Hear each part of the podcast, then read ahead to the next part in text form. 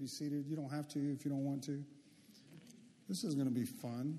So many scriptures I have on my Bible. I got all these little bitty things right here. I'm going to use the Amplified probably more than anything else, just to give you a heads up on that. Man, thank God. Praise God. Jesus, Jesus, Jesus. We've been talking about from devastation to restoration. And tonight we're going to focus on God's way of restoration. God's way of restoration. Be you transformed by the renewing of your mind to the Word of God. It's God's way. God's got a way that's different than everybody else's way. And his name is Jesus, right? Because he said, Jesus said, I am the way, the truth, and the life. No man cometh to the Father but by me. So in order for us to have a really good understanding and a revelation of what God's trying to do in our lives, we can't look at it the way we naturally look at it in the natural realm. The Bible says the carnal mind is the enemy against God. All right?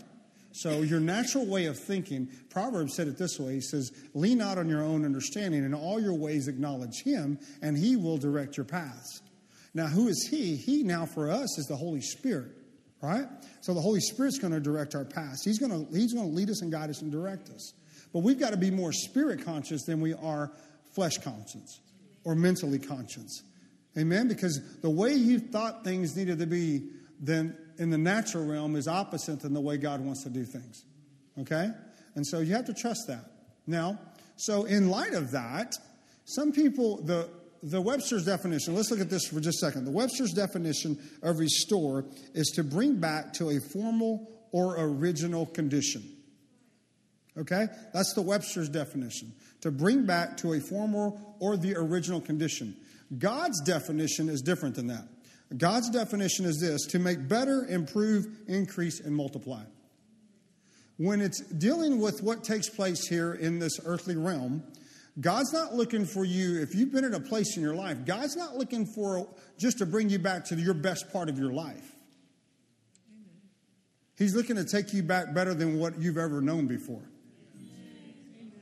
Amen. In Ephesians chapter 3, verse 20, he says that he wants to do exceedingly abundantly above all that you can ask, hope, or think. And in the Amplified, he says infinitely beyond your highest expectations, dreams, or desires. That's pretty cool. So your revelation of what restoration is can't be measured when you're looking at what God's really trying to restore you to. You can't measure it by the way the rest of the world thinks. The rest of the world thinks if you just have a 3-bedroom home and you've got 4 kids and they all sleep in the same room together, two in one room and 2 in the other, you got a dog, you got a couple of cars, you're doing fine. You know, God's way of restoration is, you know what? I want to do exceedingly abundantly above all that. You can ask or think where that's concerned. So if I want to give you a 6-bedroom home with, you know, and you only still have 2 kids, there's a purpose behind why I want to give you a 6-bedroom home. Because I want you to be a blessing. I may have you bring some people into your home so that you can help disciple them and take them in the direction that God wants to take them into. Amen? God thinks different than we do from that. And then the world's saying, what you need a 6-bedroom home for? I don't know. God just told me to get a 6-bedroom home. So you got to be 6. You know, do you understand this? Now, the world system doesn't think that way. Now, what we're talking about is from devastation, though, to restoration. So let's look at a few scriptures, because our way of thinking versus the world's, I mean, the spiritual way of thinking versus the world's way of thinking is two different thought processes. Can we agree with that? Amen? Okay. Go to Exodus chapter 12, 35 through 36. What we're going to do here tonight is we're going to look at a couple of different instances in the Bible where there's instances where they were living in one state and then God moved them into a better state, or he restored back to them more than what they had before. Okay, because what you got to do, if I was just telling you that God restores better than before, but I didn't have any scripture to back it up, I would be talking for no reason right now. Okay, so let's develop some things right quick. Okay, so y'all know that the children of Israel had been living in the wilderness, living in the land of the Egyptians, and they were slaves for 430 years. For 430 years, that's a lot of years. Okay, that's quite a few generations. Amen. So they've been doing this for 430. That's a long time. Okay, so we're going to read just how God restored to them when he took them out. Because what God's trying to do is take you out of the world system and put you into his system. Okay? He's always trying to take us out. He doesn't want us being in the world system. He wants us to be in his system. And his system's different. You know, that's why the Bible, that's why they say, eye hath not seen, nor ear hath heard, nor entered into the heart of the man the things that God has for them. But it says over in the New Testament, but God reveals him to you by his Spirit. So it's not that God's hiding something from you. He's hiding something for you. And the only way you're going to tap into that is you can't be carnally minded. You have to be spiritually minded. It's just like healing. Healing is not a matter of the physical. I'm going to say that again. Healing is not a matter of the physical. Healing is totally a matter of the spiritual. You know, and another part of healing that a lot of people don't think about is, you know, the first thing he says, the Spirit of the Lord is upon me because he has anointed me to heal the brokenhearted. We spend a lot of time focusing our healing ministry on the physical aspects of somebody's body. But there's a healing that has to take place. And I believe that the Spirit of the Lord was loving on people tonight up here from his heart to their heart. There might not, you know, does that bear witness with anybody when you were up here this tonight?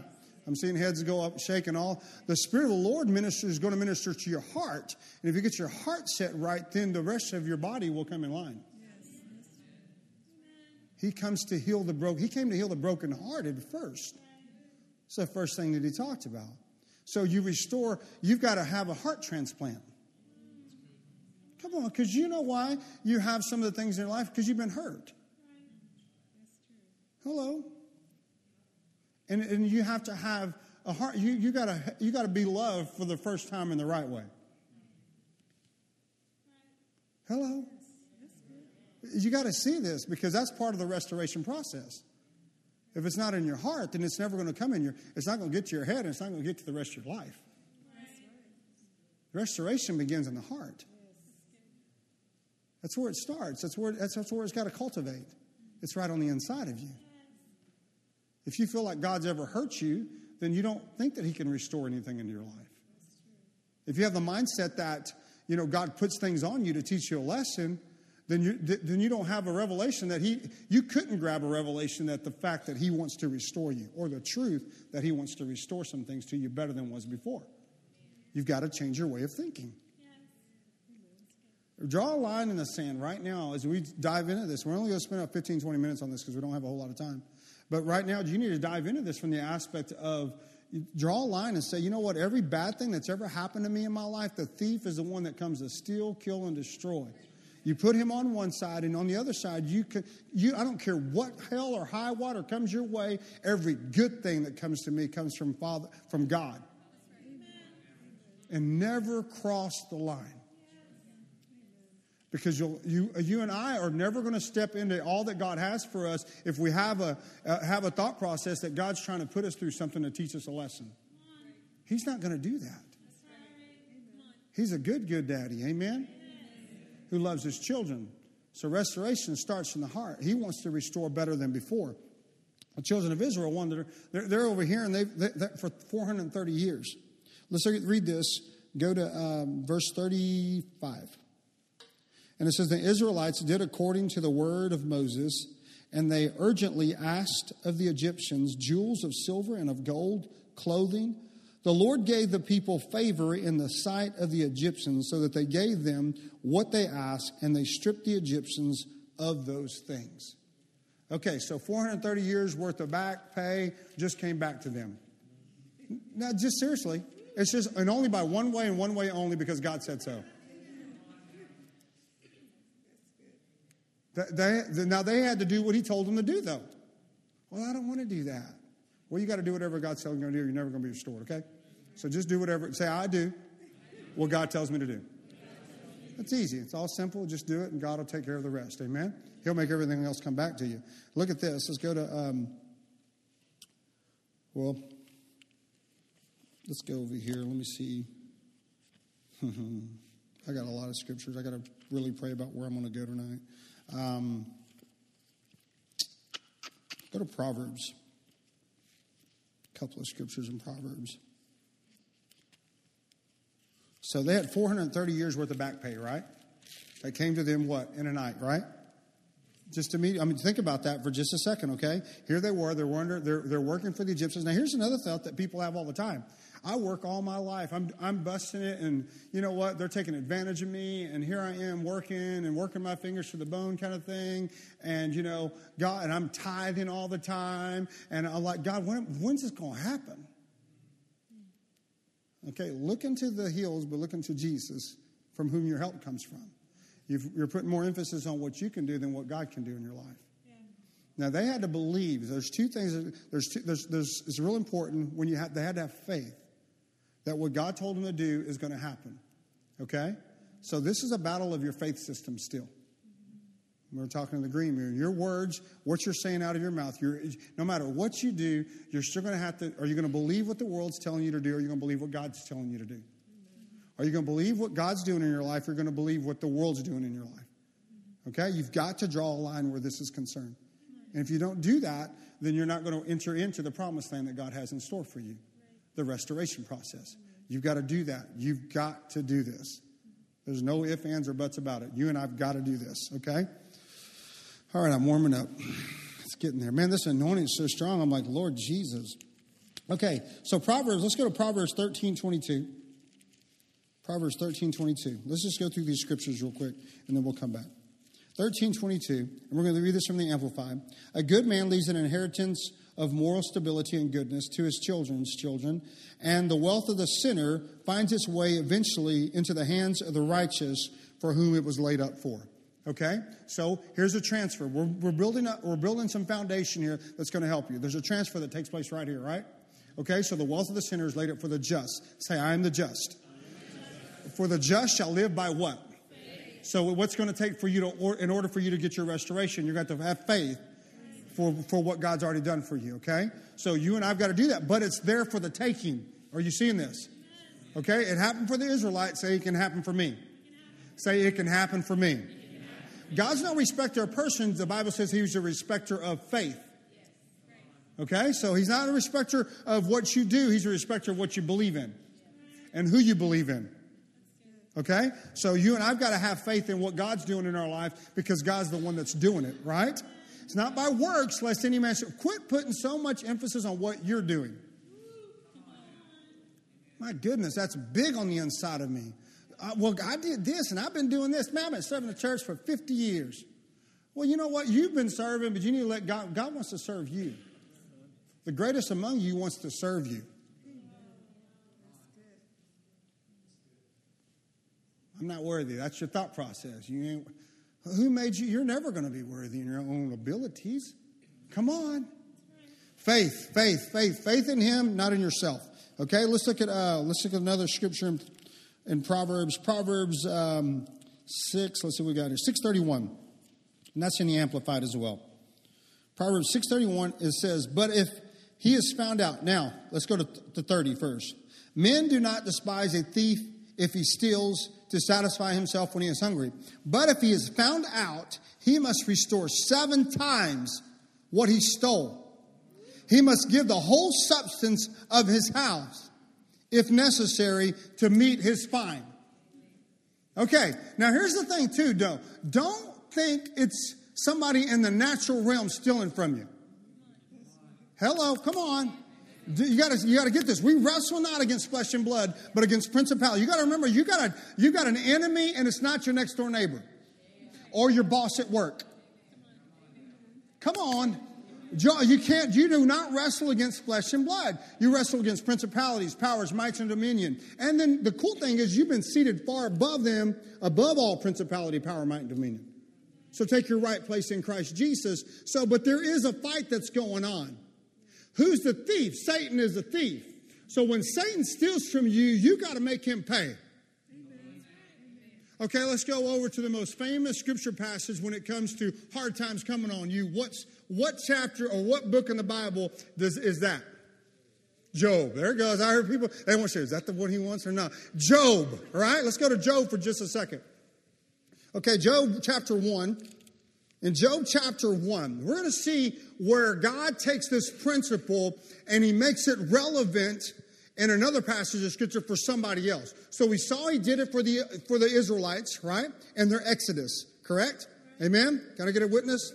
Amen. All right, here we go. So then now we're going to see where he's doing it for Job right here. And he says in verse 3, Job, he possessed 700 sheep, 7,000 sheep, 3,000 camels, 500 yoke of oxen, 500 female donkeys, and a very great body of servants, though that this man was the greatest of all men of the East. And one translation says the wealthiest man of all the East. Okay, so the realization of Job's life, it really only, this whole book took, all theologians agree, it took anywhere from 9 to 12 months. That's it. So it's not like he did this. This was happening. All these bad things were happening to him his whole entire life. But you know what? The Lord spoke to him. He says, Job, it was all the time in your own mouth. What? Heaven and earth will pass away, but the word of God will not pass away. You will be held accountable for every idle word speaking out of your mouth. So if you're going to say, well, God's doing this, you know what? You're in a fight right there. You got angels, God's armies, angels working for you, and then all of a sudden you talk negative, and the devil goes to work. Bam, bam, I can do this because you're talking about this. So I'm an angel, and I hearken unto words. Hello? Come on. So 9 months later, Job had, when he gets an opportunity and gets rebuked by God, hello? God tells him, Job, you could have taken care of this 9 months ago, 12 months ago. It was all the time. It was in your hands. Come on. Okay, now, the cool thing about this is Job got it right. Come on now. He never cursed God. He never went that direction. Now, he had an issue with his friends, though, because I'm going to tell you something, because what happens is we measure things in the natural realm. So we try to figure out, why aren't good things happening to me? How come all this hell is breaking loose in my life? Let me tell you something. There's a real devil, and he don't like you very much. He's the thief that comes to steal, kill, and destroy, and you need to put him in his place because he's a defeated foe, and you can whoop somebody that's done been whooped. And I'll go back to it. It's not going to be by anything but by your faith in what God can do, not what you can do. The only thing you got to do is whatever it is that God is telling you to do, and you got to do it by faith. Come on. So you and I have got to have a revelation of that. So, Job, here he is. Look at this. Let's go to the end of that book, chapter 42. And look what God makes him do. Because you know what? There's probably some issues in your life you need to get resolved, and you need to pray for those and love on those that you have those issues with. Come on. All right? Because restoration begins in the process of love. Amen? You got to have confidence in that love. And look at this. Oh, glory to God. Let me look at something real quick. Make sure I don't skip over a scripture here, because I know he began to pray for his friends, and that's what helped him.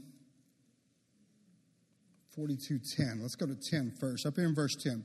And the Lord turned the captivity of Job when he prayed for his friends. When he did what? These are the kind of friends that you and I have both had. We've had these kind of friends. The ones that they just talk about you. They don't give a rip about you really, but they just, but you know what? God's telling you, you got to love them anyway. Hello. They cannot, what's in them can't get into you. That poison. What's in them can't get into you. Because they're going to talk, you know, this is why you're going through what you're going through. And what they really do is they're dogging God out in your life. And you know what? You got to pray for them and walk in love with them no matter what they do, because your success isn't determined by them. It's determined by you and the position that you put yourself in the situation of restoration that God wants to do in your life. Okay, so just a couple verses down there, look what happens. Now, remember back over there, we saw some serious good stuff. He had 7,000 sheep, 3,000 camels, 500 yoke of oxen, 500 female donkeys, and a very great body of servants, so that this man was the greatest of all the men of the East. Now, look, after it's all said and done, so the Lord blessed the latter days, this is verse 12 of chapter 42, the latter days of Job more than his beginning, for he had, look at this, what does that say?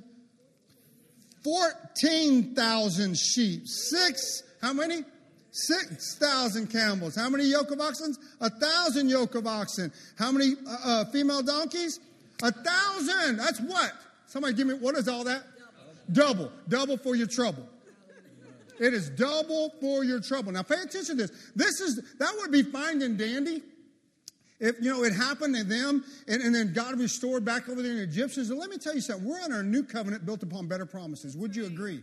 Yes, sir. Am I right? Is that correct? Yes, sir. Okay, let's look over here. Go to Isaiah chapter 61.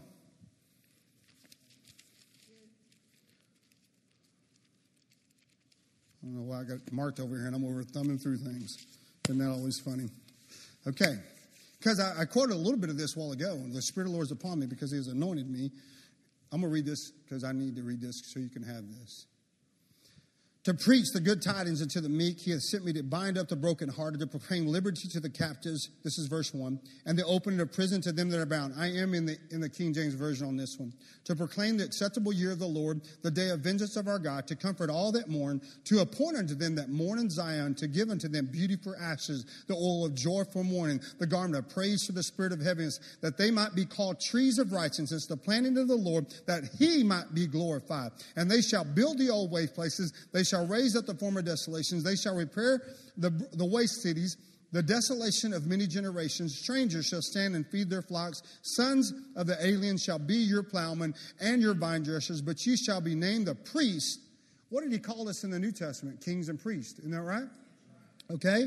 Men shall call you the ministers of your God. Woo. Hallelujah. You shall eat the riches of the Gentiles and in their glory. You know what the Gentiles are? Now, don't look at this as you. Gentiles means people that don't have a covenant with God Almighty. The wealth of the sinners are Gentiles. The wealth of the sinner, you can change that right there. It's laid up for the just, right? Okay, come on. And so he says this, for your shame. Hold on, wait a second. And in their glory shall you boast yourselves. Okay? For your shame you shall have what? Double. And for confusion they shall rejoice in their what? Portion. Therefore in their land, who say my land? They shall possess the double. There's double again, right?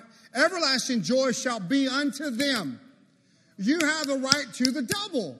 I mean, this is the opening statement. If you go back over there in Luke chapter 4, Jesus stands up in the midst of him and says, the Spirit of the Lord is upon me because he has anointed me to preach the gospel, to heal the brokenhearted. Come on now. You all right? So here it is. That's the same passage. It's continuing. He continued to unveil that whole entire truth to them. And so here's the reality of it is Satan's been stealing from you. When are you going to get fed up enough to get back what he's stolen from you? You got to get fed up. Come on now. You got to get some gumption about you, some tenacity about you, about what God's word says about who you are and what he's done for you. The blessings of God don't fall off like ripe apples off a tree. Plop, plop, plop, plop, and you just go pick them up. Hello? You got to cultivate that word. Wash it by the watering of the word. Continue in it. Continue ye in my word. Then you shall be my disciples. Then you shall ask whatever you will, and it shall be done unto you. Amen? We've got to hold on to this. We've got to hold fast to the profession of our faith. You and I are responsible for it. Okay, I got another scripture for you over here in the New Testament. To draw a line, because this is the reality of it. There's three things that I wanted to share with you. You can write these down. God's way of restoration versus Noah's definition of restoration. That definition is this, right? The original definition of the word to restore is to bring back to a formal or original condition. God's definition is to make better, improve, increase, and multiply. That's the first thing that you have to have a revelation of. The second thing is recognize where your attack is coming from. You're going to have to recognize, if you're going to be restored back to God's way, recognize where the attack's coming from. It's not God, number one. It's not people, number two. Number three, who is it? It's the devil. The devil, he came and stole the earth. Jesus bought it back for us. He said, come on, can I get somebody else say amen? Lord have mercy. He came, saw, and kicked that for you and I so that he could restore us back to what Satan stole in the garden. It's the whole process has been a restoration process. You and I should be walking as joint heirs with Christ Jesus, not tagging along like, when's something going to happen to me? Come on. He's already done everything he's going to do. He's waiting for you to take the baton. A runner runs in a race, and he's sitting there, and there's an extension that's going on, and you're going, baby. But, if anybody's ever running a relay, you got to be running with them in the same timing with them. Come on, and then that baton and that exchange happens. Hello? And he's already handed it off. Okay, so we got to take that baton and go with it. So, but you got to recognize where your attack's coming from. Because if not, that's going to be a distraction for you, and you'll never get where God's trying to take you where your restoration process is concerned. God wants to restore you, and you have to be totally convinced of that, or it'll never happen in your life. Quit looking back. He who puts his hand to the plow and looks back isn't worthy of me. If you keep looking back at everything else bad that's happened in your life, you'll never go where God's trying to take you. And his direction is total restoration from all the... And his restoration isn't just get back what you got stolen. His restoration is double for your trouble. Come on. You got to get excited. You got to stir yourself up with this. Stir yourself up in the most holy faith. Praying in the Holy Ghost. Building yourself up so that you can do what it is that God's called you to do. Let him be big on the inside of you. He's bigger than anything that you're going through. Don't slow down. The third thing is don't slow down the restoration process. By how? Having a pity party. Put that down. Don't slow down the restoration process by having a pity party. You know what? He causes it to rain on the good and the bad. Consider it pure joy, my brethren, when you face trials of many kinds, for you know the testing of your faith develops patience. Patience develops perseverance. Let perseverance have its work, and you shall be perfect and entire, not wanting anything. Come on! You want some of this, Satan? You messed with the wrong boy today. Come on, that's got to be your intent. You got to look at you. Do a little Bruce Lee on him. Do what you have to do in the spirit realm. Come on. You got to get something going here. You got to recognize. Here, look at this scripture that I had you turn to in 1 Corinthians chapter 10:13. It says, there hath no temptation taken you, but such as common to man. But God is faithful, who will not suffer you to be tempted above what you are able, but will with the temptation also make a way to escape that you may be able to bear in it. If you're going through something, go ahead and go through it. Yeah, when people come to me, I'm just going through it. Well, get through it. You know what? See yourself on the other side of it. Come on, or you're just going to keep going through it every time I see you. And that's not what you're supposed to be doing. Don't camp out in Satan's camp. He's the one that's trying to keep you there, and don't have a pity party about what's going on in your life. Don't talk to everybody about what it is. Oh, hello, Jesus. Come on, that's what happened to the children of Israel. There, Jesus, God takes them out. Gold, silver, everything, clothes, you name it, they are loaded. You know what? Can't we just go back? It was so much better there. We knew we were going to get... Goodness gracious. No! Right? No! Ah! Go forward, not backwards. Amen? Okay, all right. Hallelujah. Thank you, Jesus. So God's already provided a way out for you. Don't have a pity party about it. Okay? And then number two, stop. In this part, there's, you can go A, B, and C is what I did. You're having a pity party or you're blaming others. You don't know what they did to us. Glory. Stop. Don't quit looking to the left hand or the right hand, looking at and comparing yourself with him over here and there and them over there, and stop it. You know what? You are where you are. Let God take you to the next step. You can't skip steps in the process. And if God's asked you to do something, just go ahead and do whatever it is God's telling you to do, because that's where God needs you to be, and He's trying to take you to the end. Yes. Amen? We all run the race. Come on.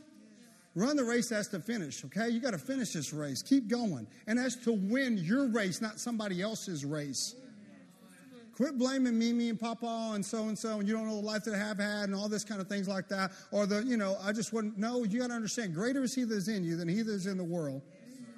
Don't be moved by what you've seen. Know in whom you have believed and walk that out in Him. Amen? Stay focused. Faith has to stay focused, fixed on Christ, unlimited supply. Okay? And then the third thing underneath the C would be quit looking for a shortcut. Quit looking for a shortcut. You know, quit looking for the tricks of the trade. Learn the trade. Faith comes by hearing, and hearing by the word of God. Faith calls those things that be not as though they were. Faith worketh by love. And faith without actions is dead. Show me your faith by what you say, and I'll show you my faith by what I do. Come on. You and I have to believe in what God's word has said about us, and His desire is to restore you better than what you've ever been before. Exceedingly abundantly above all that you can ask, hope, and think. But it takes your faith, it takes my faith to do it. Quit measuring your faith by somebody else's faith. Quit measuring your success by somebody else's success. Focus your attention on what God is telling you to do. Be obedient to do whatever that is He's telling you to do, and allow Him to restore to you the years that Satan has stolen from you and everything else that he's stolen from you in your life, and restore it to better than it ever was before.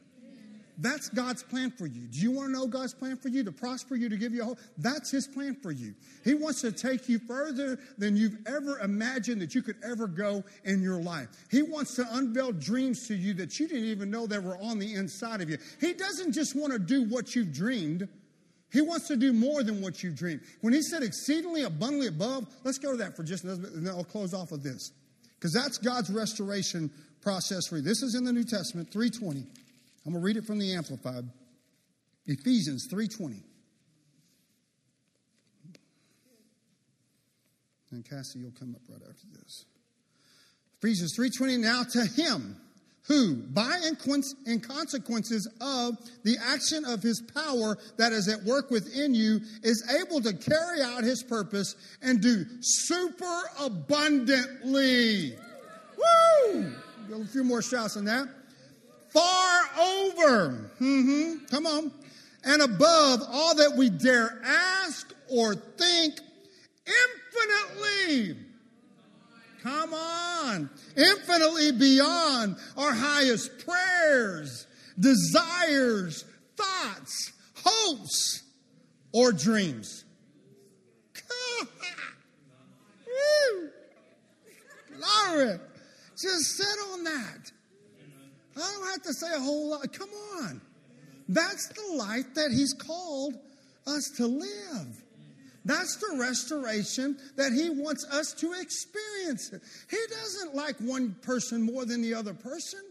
He's just wanting you to believe Him for what He just said in that scripture right there. What are you waiting for? I believe God touched you tonight. I believe God confirmed some things on the inside of you tonight. I believe God has strengthened some of you that need to be strengthened tonight. But what is He saying? He says, I'm your daddy. I'm your daddy. Who's your daddy? I'm your daddy. I gotcha. Come on. Let me love on you. Let me take you to where you need to be in your life. Come on. Take the shackles off. Take the chains off. Take the bondage off of your life. Don't be in bondage. You've been set free. And let's run with this. Let's fly with this. Let's go to the exceedingly abundantly above all that you can ask, hope, or think together. Because I'll never leave you. I'll never forsake you. And that same presence that came into this room tonight to be with you wants to continuously be with you. In every aspect of your life, just open up your heart, open up your mind, open up your whole entire being to just say, God, whatever. Right here, just at home, that worship, you can cue in worship, get in that presence of God, and just allow God to develop the confidence that you need on the inside of you. And He does that by that tangible presence that showed up in this room. He'll do that for you at home. I can't tell you how many times Pastor Cassie and I have just laid out on the floor in our own living room, just doing that, exactly that. What we did tonight, letting God show up in the room, talk to us about specific. I know God spoke to some of you while we were in here. Just God just ministering to y'all. Don't let it stop. There's more that He wants. It wasn't me. It was Him, and you know that.